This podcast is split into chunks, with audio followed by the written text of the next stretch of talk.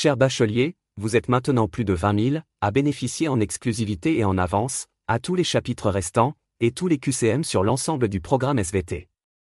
Pour celles et ceux qui désirent encore une préparation et réussite optimale au bac, le lien est dans la description. Bonne écoute.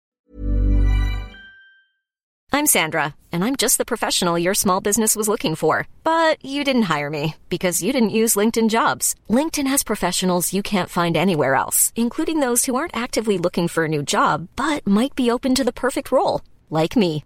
In a given month, over 70% of LinkedIn users don't visit other leading job sites. So if you're not looking on LinkedIn, you'll miss out on great candidates like Sandra. Start hiring professionals like a professional. Post your free job on linkedin.com/people today.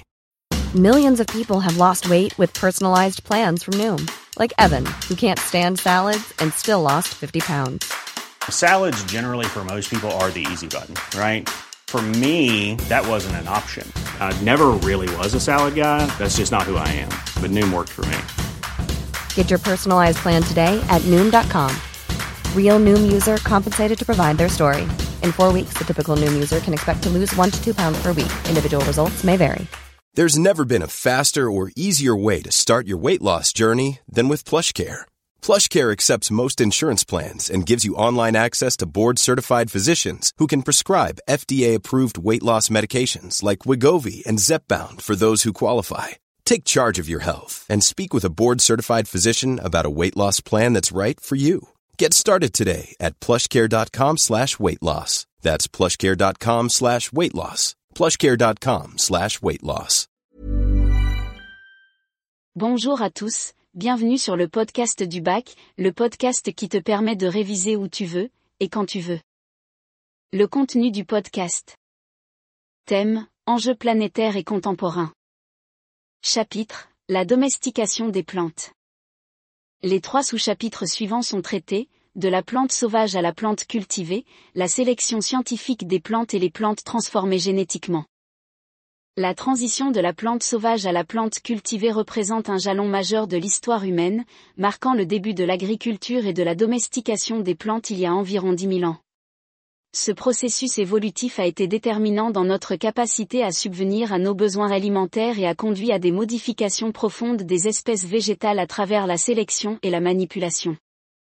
L'un des exemples les plus saisissants de cette transition est celui de la théosinte, l'ancêtre sauvage du maïs, qui a subi des transformations notables pour devenir la plante cultivée que nous connaissons aujourd'hui.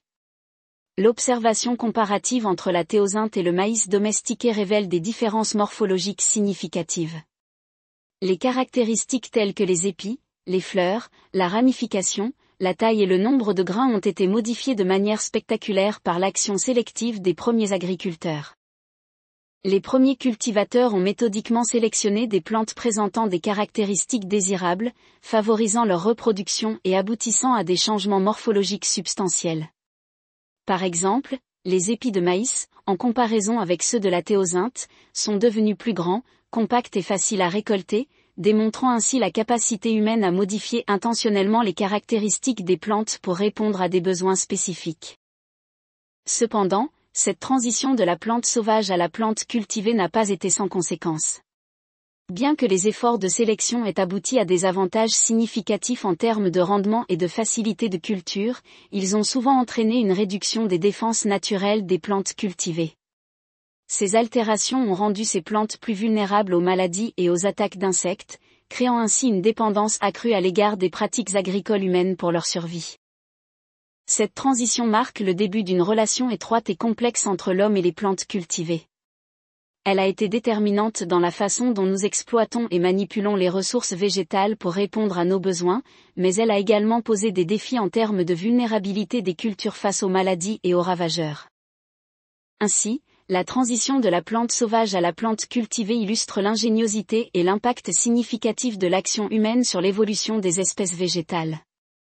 Ce processus a non seulement transformé la façon dont nous produisons notre nourriture mais a également façonné l'environnement agricole et a marqué le début d'une interdépendance étroite entre l'homme et les plantes domestiquées. La sélection scientifique des plantes représente un tournant majeur dans l'évolution de l'agriculture. Elle repose sur des pratiques de sélection empirique et méthodique visant à favoriser des traits spécifiques dans les plantes cultivées. Cette approche, souvent appelée domestication rationnelle, a été développée au fil du temps pour répondre aux besoins croissants de l'humanité en termes de rendement, de qualité et de résilience des cultures. Dans le contexte de la tomate, un exemple remarquable de cette sélection scientifique, des caractéristiques précises ont été ciblées pour améliorer la plante. Les agriculteurs ont privilégié des variétés homogènes pour des allèles spécifiques, conférant une résistance accrue au virus ou un goût plus intense. Ces pratiques de croisement sélectif ont permis de créer des générations hybrides, F1, affichant un ensemble de caractéristiques recherchées les progrès technologiques ont ouvert de nouvelles perspectives avec l'introduction de la transgénèse. Cette méthode a permis l'insertion précise de gènes étrangers dans le génome des plantes pour conférer des avantages spécifiques. Par exemple, la création de pommes de terre résistantes aux dorifores a impliqué l'insertion d'un gène bactérien produisant une toxine insecticide. Malgré ses bénéfices en termes de lutte contre les ravageurs, cette méthode soulève des préoccupations éthiques et environnementales. L'édition du génome, notamment avec des outils tels que CRISPR-Cas9, est en train de révolutionner la sélection des plantes. Cette technologie permet des modifications précises sans l'introduction de gènes étrangers, offrant ainsi un potentiel considérable pour l'amélioration des plantes cultivées. Cependant, la sélection scientifique, qu'elle soit traditionnelle ou moderne, a parfois réduit la diversité allélique des cultures. Cette réduction peut rendre les cultures plus vulnérables à certaines maladies ou variations environnementales. Pour pallier ce problème, des approches comme l'exploration des ressources génétiques ou l'hybridation avec des variétés anciennes sont envisagées pour accroître la diversité génétique des cultures. La sélection scientifique des plantes représente un progrès significatif dans notre capacité à modifier et à améliorer les plantes cultivées pour répondre à nos besoins alimentaires croissants. Cependant, elle soulève également des questions éthiques et environnementales, nécessitant une évaluation approfondie de ses implications à long terme. La transformation génétique des plantes représente une avancée majeure dans le domaine de l'agriculture moderne. Ce processus vise à altérer génétiquement les plantes pour conférer des caractéristiques spécifiques, telles que la résistance aux ravageurs, la tolérance aux herbicides ou la capacité à survivre dans des conditions environnementales difficiles. La sélection pour des rendements élevés a souvent conduit à une diminution de la diversité génétique, rendant les cultures plus sensibles à certaines maladies ou stress environnementaux. Pour remédier à cette fragilité, l'exploration des ressources génétiques, la réintroduction de variétés anciennes et l'utilisation de méthodes de sélection moins intrusives sont explorées pour rétablir la diversité génétique des cultures. Le processus de sélection artificielle a engendré une interdépendance croissante entre l'homme et les plantes domestiquées. Cette coévolution a créé une relation où les plantes cultivées sont devenues dépendantes des pratiques agricoles humaines pour leur reproduction et leur survie. Les pratiques agricoles évoluent constamment pour maximiser les rendements tout en minimisant les impacts négatifs sur l'environnement et la santé humaine.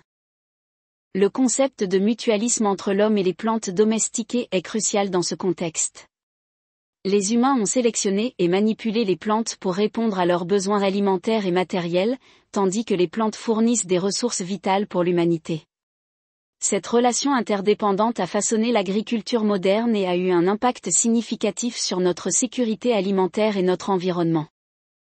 Ainsi, la transformation génétique des plantes souligne l'importance de comprendre les conséquences à long terme de nos interventions sur les écosystèmes et l'environnement. Cette approche innovante offre des solutions aux défis croissants de la production alimentaire, mais elle soulève également des questions éthiques et environnementales qui nécessitent une évaluation approfondie pour garantir un avenir durable pour l'agriculture. Pour conclure, la transition de la plante sauvage à la plante cultivée a façonné l'agriculture, de la sélection traditionnelle à la transformation génétique moderne. Cette évolution a permis d'améliorer les rendements et les caractéristiques des cultures, mais a aussi engendré une dépendance croissante entre l'homme et les plantes. La sélection scientifique, tout en offrant des avancées significatives, pose des défis éthiques et environnementaux.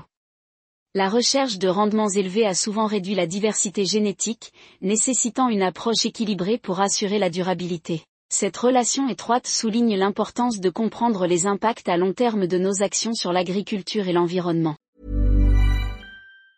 Mom deserves the best, and there's no better place to shop for Mother's Day than Whole Foods Market. They're your destination for unbeatable savings, from premium gifts to show-stopping flowers and irresistible desserts. Start by saving 33% with Prime on all body care and candles. Then get a 15-stem bunch of tulips for just $9.99 each with Prime. Round out Mom's menu with festive rosé, irresistible berry chantilly cake, and more special treats. Come celebrate Mother's Day at Whole Foods Market. Even on a budget, quality is non-negotiable. That's why Quince is the place to score high-end essentials at 50 to 80% less than similar brands. Get your hands on buttery soft cashmere sweaters from just 60 bucks, Italian leather jackets, and so much more. And the best part about Quince, they exclusively partner with factories committed to safe, ethical, and responsible manufacturing. Elevate your style without the elevated price tag with Quince. Go to quince.com slash upgrade for free shipping and 365-day returns. Imagine the softest sheets you've ever felt. Now imagine them getting even softer over time. That's what you'll feel with Bowl and Branch's organic cotton sheets. In a recent customer survey, 96% replied that Bowl and Branch sheets get softer with every wash. Start getting your best night's sleep in these sheets that get softer and softer for years to come. Try their sheets with a 30-night guarantee. Plus, get 15% off your first order at bowlandbranch.com. Code BUTTERY. Exclusions apply. See site for details. Cher bachelier, vous êtes maintenant plus de 20 000 à bénéficier en exclusivité et en avance, à tous les chapitres restants, et tous les QCM sur l'ensemble du programme SVT. Pour celles et ceux qui désirent encore une préparation et réussite optimale au bac, le lien est dans la description. Bonne écoute.